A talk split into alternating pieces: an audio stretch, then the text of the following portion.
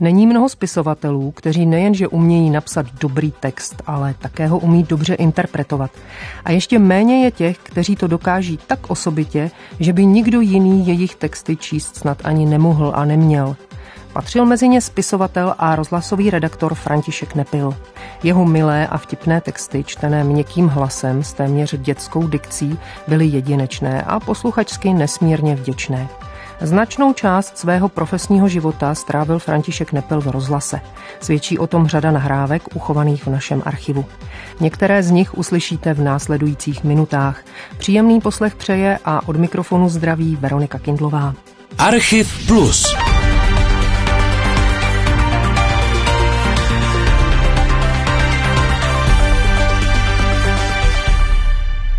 Do uší a nebojím se říct i do srdcí rozhlasových posluchačů se František Nepil asi nejvíc zapsal svými fejetony, které v rozhlase četl v 70. a 80. letech. Končívaly typickým pozdravem. A samozřejmě, že vám přeju i dobré a ještě lepší jitro. Fejetony se věnovaly čemus, ovšem velmi často bylo jejich námětem, stejně jako dalších nepilových literárních počinů, autorovo dětství na Berounsku a příběhy jeho příbuzných. V ukázce z fejetonu z roku 1985 si poslechněte, s jakou láskou a vtipem uměl František Nepil vyprávět o lidech. Měl jsem bělovlasou a tichou tetičku Vlastu, kterou jsem vydával jenom na rodových pohřbech. Vždycky se se mnou loučívala slovy fanoušku, zastav se taky někdy u nás. Když přijdeš na Černý vršek a zeptáš se, kde bydlí Kominíkovic, tak ti to tam každý ukáže. Ona byla pramátí takové kominické dynastie. Když vyprávěla o svém muži, neříkala můj manžel šel k doktorovi, ani ten můj šel k doktorovi, nýbrž Kominík šel k doktorovi, Kominík mi dal na zástěru, Kominík jel na Kladno. František Nepil se narodil 10. února 1929 v Hýskově, vesnici, která leží v údolí řeky Berounky na dohled od středočeského Berouna v rodině Zedníka. V dětství žil také v nedalekém svatém Janu pod Skalou a u Nižboru. Právě tento kraj byl Nepilovi rezervoárem inspirace pro valnou část jeho tvorby. Nepil měl dar podat v celku banální zážitky originálním způsobem. Poslechněte si, jak v roce 1979 v pořadu o Vánocích popisoval mytí dětí v Neckách. To se zahajovalo tím, že někdo dolil dítěti do necek vřelou vodu a opařil mu chodidlá kotníky. No a na to vzala maminka do ruky ne žínku, ne houbu, ale rýžák, protože nic jemnějšího v domácnostech nebývalo. A začala mě, senzitivního hošíčka, měnit v čistoskvoucího andílka. Neměla ruku o nic méně trénovanou než Helena Fibingerová a co hlavně v mém dětství se neprodávala taková harašítka rýžák jako dneska s takovou hedvábnou slámčičkou, vyhnanou síranem amoním, draselnou solí a superfosfátama. Tenkrát se rýžoviště regenerovala hned po sklizni čerstvým bůvolím hnojem a rýžové stvoly byly tlusté jako násady krýči a taky se tak zarily do kůže. Než se František Nepil ze skromné venkovské domácnosti dostal k rozhlasovému mikrofonu, musel urazit docela dlouhou cestu. Pojďme se za ní trochu ohlédnout. Po dětství stráveném na Berounsku následovalo mládí v Praze. Nepilovi se tam přestěhovali, když začal František chodit na obchodní akademii. Jak Nepil vzpomínal v roce 1993 v pořadu Vladimíra Príkazského soukromý dotazník, v Praze zažil květnové povstání roku 1945. Já vím, že jako 16 letý, že si okusil dokonce i barikády. No, no tak eh, chudáci barikádníci, oni mě tam moc rádi neviděli, protože uh, oni měli o mě strach, že jo. Já zase jsem se cítil zralej na to, abych uh, pomohl. Já tam dělal takovou, takovou spojku nebo takovou holku pro všechno. Po válce, po složení maturity se František Nepil živil psaním reklamních textů pro podnik Merkur. I na to zavzpomínal ve zmíněném pořadu soukromý dotazník. pro můj život to bylo ohromným obohacením. Protože? Protože jsem devět let psal takové pravidelné rozhlasové relace, měsíc co měsíc a v některém roce každých 14 dní dokonce pro dvojici Verich Horníček. A ty texty se píšou tím způsobem, že někdo si musí eh, je objednat. Tenkrát přišel tukový průmysl a potravinářský průmysl s tím, že by chtěli takové relace rozhlasové. No a já jsem byl tenkrát mladý a když je člověk mladý, tak si myslí, že je mistr světa, že, že, vše, že všechno zvládnu tak jsem si říkal, no jak to udělat, aby se těch relací někdo vůbec všimnul. A najednou jsem dostal nápad, že kdybych je napsal pro Vericha a pro Horníčka a kdybych jim je napsal jako takový forbíny, takže by to bylo asi poslouchaný. A skutečně bylo. František Nepil se díky tomu dostal do společnosti kolem Jana Vericha. Byl dokonce zván na vánoční dopoledne k Verichům do jejich vily na kampě. Daleko větší vlastně privilegium bylo to, byla ta povinnost ten napsaný text, v tomto případě teda ten dialog pro Horníčka a Vericha, ten schvaloval teda ten objednavatel, ale taky jsem ho si Jan Verich vymínil, že mu ho přinesu, že nebude říkat žádný hlouposti a že mu ho musím dát předem eh, napsaný. A tahle ta povinnost znamenala vlastně takový privilegium, že když jsem to tam přines a přišel jsem na tu takzvanou půl hodinu, tak jsem tam prožil 4-5 hodin, protože Verich byl sdílnej, abych to zase řekl, tak jako šlechetně. František Nepil se tehdy věnoval i vlastní tvorbě. V roce 1963 mu vyšla první dětská knížka a o tři roky později první kniha pro dospělé a další následovaly. Například v roce 1968 vydal velmi úspěšnou humoristickou knížku Jak se dělá chalupa. Psal tehdy také pro literární noviny. Jejich autorům pomohl během okupace v srpnu 1968. Literárky byly totiž jako centrum kontrarevoluce v hledáčku okupantů. Když najednou tady v ulicích eh, tanky, a, tak jsem si říkal, co bych mohl udělat eh, dobrýho v těchto dnech.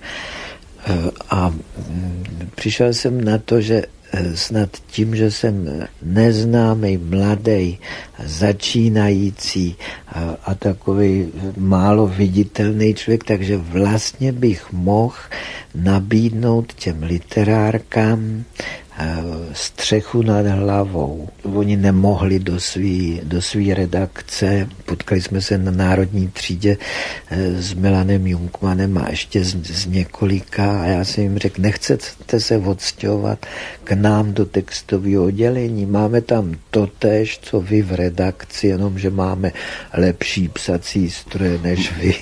A jsou tam telefony, jsou, je tam počet stolů a tak, u kterých se dá psát. Jo, a e, oni to, oni to uvítali a tak jsem je odved přímo do srdce hlavního města na Václavské náměstí. Ten můj podnik, kde jsem byl zaměstnán, ten Merkur sídlil v Alfě. Nepilovo oddělení ale sídlilo o dva domy dál. Literárky tu s vědomím ředitele celého závodu působily asi deset dní. V roce 1969 nastoupil František Nepil do Československého rozhlasu. Do rozhlasového mikrofonu ale poprvé promluvil ještě několik let předtím, když se ocitl v malém horském státě Andora. Zde se vypravil na vyhlídkovou věž v horách, kde sídlila místní rozhlasová stanice.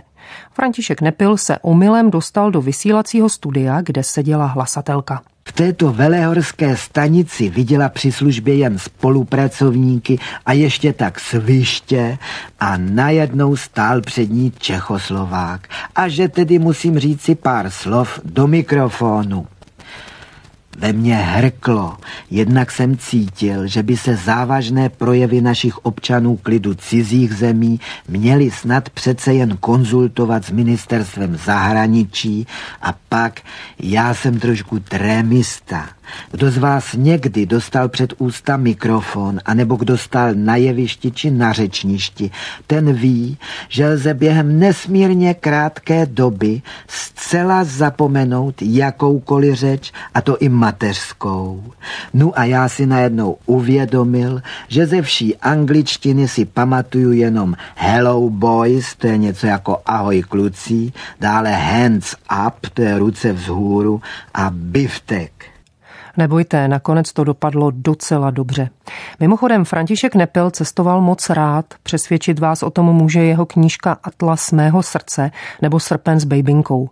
Nepilovo působení v československém rozhlase bylo mnohem úspěšnější než to v Andorské stanici. Pracoval v redakci pořadů pro děti a mládež. Připravoval a uváděl četné dětské pořady, jako třeba tento z Vánoc v roce 1979. Dobrý den, děti. Přišla chvilka pro zpívání. Vánoce jsou vůbec pro zpívání jako stvořené. To proto, že je doma tak pěkně. Hodně maminek dokonce nikam nechodí a hodně tatínku je taky doma. Spíš k vám někdo ještě přijde a kdo přijde, ten má radost, že vás vidí. Všude je spousta věcí, které tu ještě před svátky nebyly a hlavně nikdo nikam nepospíchá. Posloucháte Archiv Plus. Osobnosti a události ve zvukových vzpomínkách. Premiéra v pátek po 8. večer na Plusu. Pro dětské rozhlasové publikum napsal František Nepil celou řadu vyprávění a pohádek. Některé četl sám, některé za něj četli jiní. Například jeho pohádku Proč má užovka na hlavě zlaté půlměsíčky určenou pro Hajaju četl Jan Pivec.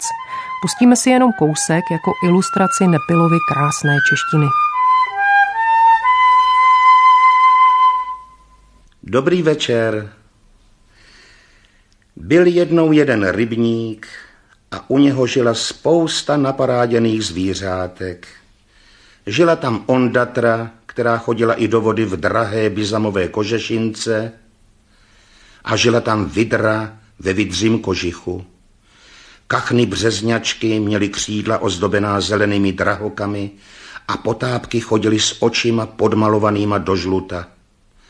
Žab tam bylo k nespočítání a každá nosila ve všední den sváteční bílou vestu k zelenému kabátku. František Nepil napsal pro děti také řadu knih na schválníčci, Polnížinka, Evelínka, pohádky z pekelce. Některé se staly předlohou pro televizní večerníčky, jako Makový mužíček, Já Barik, Štuclinka a Zachumlánek. Ovšem, pokud mohu být osobní, do mého dětského srdce se František Nepil zásadně zapsal něčím jiným. Hurvajs, co jsi to udělal? Zrejl jsem záhonek, tatí. A, ale který záhonek? Tenhle ten. Vždyť jsem ti to říkal, že ten vlevo od Meruňky. No a? Vždyť si zryl ten druhý, na něm již byla vzešlá mrkev. Tyhle zelené lupínky, to je mrkev. Kde máš levou ruku? Tady. Tam ne, tady máš. Tady mám pravou, tohle je levá. Tohle je levá, kdy, když se koukáš na mě. Ale ty máš koukat na Meruňku, ty máš stát v obráceně. No když stojím čelem k tobě, tak tohle je záhonek vlevo od Meruňky. Pro pána krále, taková krásná mrkev a on celou přerije. Taková škoda, co mě to napadlo, abych si tě vzal sebou na zahrádku. Nic si z toho nedělejte, pane Spejble. Na příští přes rok to Hurvínek udělá určitě obráceně. No. Ano, František Nepil je autorem desítek scének a dialogů pro Spejbla a Hurvínka. V rozhlasovém archivu se také zachovala jedna jeho vzpomínka na to, jak byl seženou v divadle Spejbla a Hurvínka na představení pro dospělé, kde Spejbl stvárnil klavírního virtuóze. A oni to u těch hurvínků dělali tak mistrovsky. On se tam posadil, rozhodil ty krovky eh, na tom štokrlátku a No a nahrbil se a teď hrál skvěle na tu uh, muziku ta dřevěná loutka to hrála a teď tam tím uchem naslouchal, kejval se, to byla taková prýma legrace. A teď si představte, my jsme řvali v tom divadle. A na neštěstí druhý den eh, jsem šel do smetanový eh, síně, teda jsme šli oba dva.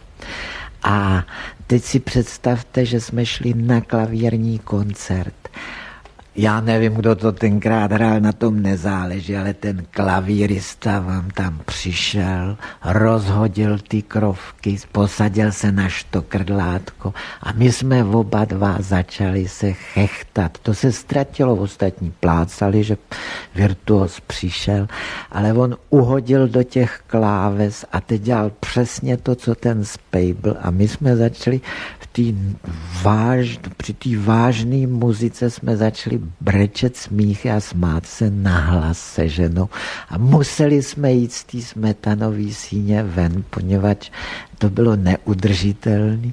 A pak prý jim trvalo ještě několik let, než mohli bez ostudy navštívit klavírní koncert.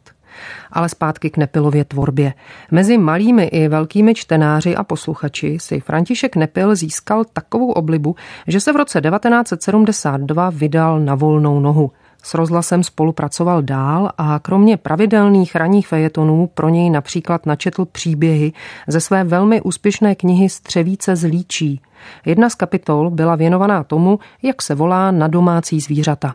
Když například naši předkové potkali rakouského tajného radu, neoslovovali ho pane rakouský tajný rado, ale vaše excelence.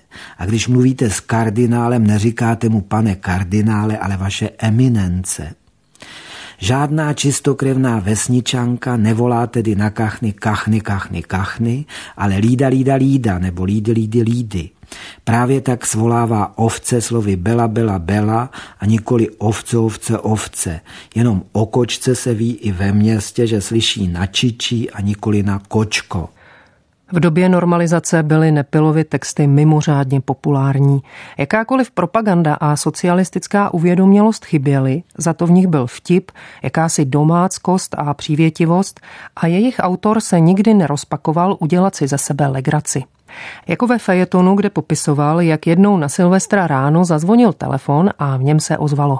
Můj drahoušku sladkej, povídal mi, strašně se mi po tobě stýská. Přijeď honem za mnou, ať nejsem tak smutná. Pochopil jsem, že se mnou žertuje nějaká sťatá známá, protože ve střízlivém stavu mě žádná žena nenazývá drahoušku sladkej. Nejerotičtější oslovení, kterého se mi v životě dostalo, bylo méďo, meďáku, medvěde nebo ty myšáku tlustej. Pojďme teď ze světa dusné erotiky ven na zelený trávník. Poslechněte si, jak František Nepil uměl rozvinout starý poznatek, že ženy nikdy nepochopí, co je to za tragédii, když naši prohrají. Co vám je pro boha do toho, že zdražili tramvaje, když naši prohráli? Proč vás otravuje s tím, že by se měl koupit Jarouškovi zimníček, když naši prohráli? Žena nikdy nepochopí, jak to, že porážku vašeho mužstva nemohou v následné chvíli vaší bezútěšnosti vyškrtat z vaší zmučené mysli ani její výstřihy, ani smažené telecí řízky, ani jalové otázky, zda si má vzít na návštěvu brokátovou velkou večerní nebo spíše mini sukni z bílého tylu či černého mušelínu. Jediné, co má žena udělat, když pochopí, že naši prohráli, je posypat se celá popelem a mourem, roztrhnout si roucho, začít se stříhat dohola a propuknout v hořký, kvílivý pláč. Tady doplním, že František Nepil byl Spartan. Tomuto klubu věnoval jak jinak knížku. Nepilova popularita neustala ani po revoluci. V první polovině 90. let ho mohli posluchači slyšet třeba v dobrém jitru z Prahy, čtyřhodinovém bloku ranního vysílání, který čas od času místo profesionálních moderátorů uváděl Zdeněk Svěrák, Jiří Grigar, Petr Hořejší a také František Nepil. Část jeho posledního vysílání se dochovala. Vysvětloval v něm posluchačům, jak to vypadá a chodí v rozhlasovém studiu. Nejkrásnějším a nejpůsobivějším prvkem v hlasatelně je veliké skleněné okno, které ji odděluje od režie. Asi tak, jako v porodnici odděluje novorozeňátko od tatínka, babiček, dědečků a dalších návštěv, které by od něho mohly chytit nějakou nákazu. To srovnání s porodnicí není tak nevýstižné, jak by se někomu mohlo třeba zdát, protože tu i tam jde o činnost velice sobě blízkou. V režii neboli na technickém pracovišti sedí paní režisérka Zuzana Pechová, zvuková technička Jitka Havlová a hudební redaktor Josef Švehla, tedy lidé, kteří musí honem napravit to, co já u mikrofonu spackám a napravit to tak, abyste to vy, vážení posluchači, nepoznali. Jak později vyprávěla Nepilova manželka Zdena, spisovatel se prý na raní vysílání velmi zodpovědně připravoval a protože se vysílalo od časného rána, ani nespal. Režisérka, o které byla řeč, na toto vysílání později vzpomínala. Nejvíce mi líbil hned brzo ráno, kdy jsme pro něj před vysíláním přijeli. V klidu se šel dolů k autu a ještě než nastoupil, nikdy se nezapomněl podívat nahoru do okna a zamávat své ženě. A potom už nás přivítal svým typickým pozdravem Dobré jitro, tak jak pak jste se vyspali? Nastoupil do auta, položil si vedle sebe objemnou tašku, ve které měl připravenou snídani a termosku s čajem. A když si rozepnul kabát a já jsem se podívala do zpětného zrcátka, zjistila jsem, že má opět na sobě své oblíbené široké oranžové kšandy, se kterými potom často pravda nechtěně ve vysílání cvakal. 8. září 1995 František Nepil v pouhých 66 letech náhle zemřel na srdeční selhání.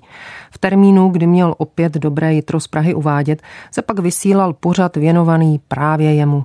V něm na svého muže vzpomínala žena Zdena. Tak to odpověděla na otázku, co pro Františka Nepila znamenal rozhlas.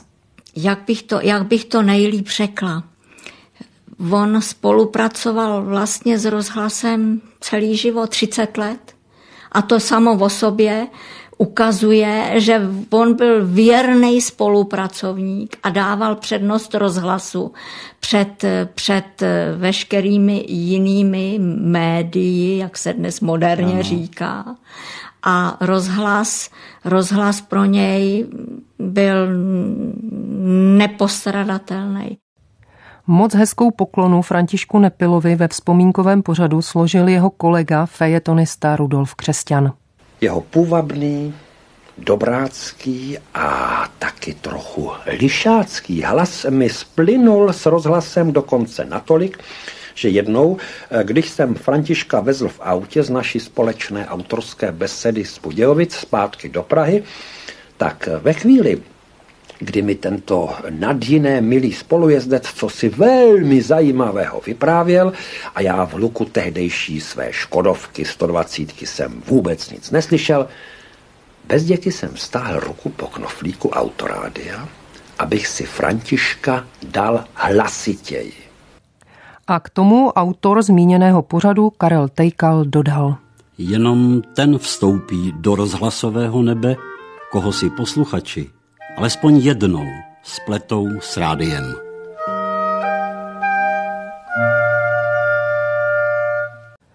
A to je z dnešního archivu Plus věnovaného Františku Nepilovi všechno. I za techničkou Jitku Procházkovou se loučí a někdy příště naslyšenou se těší Veronika Kindlová.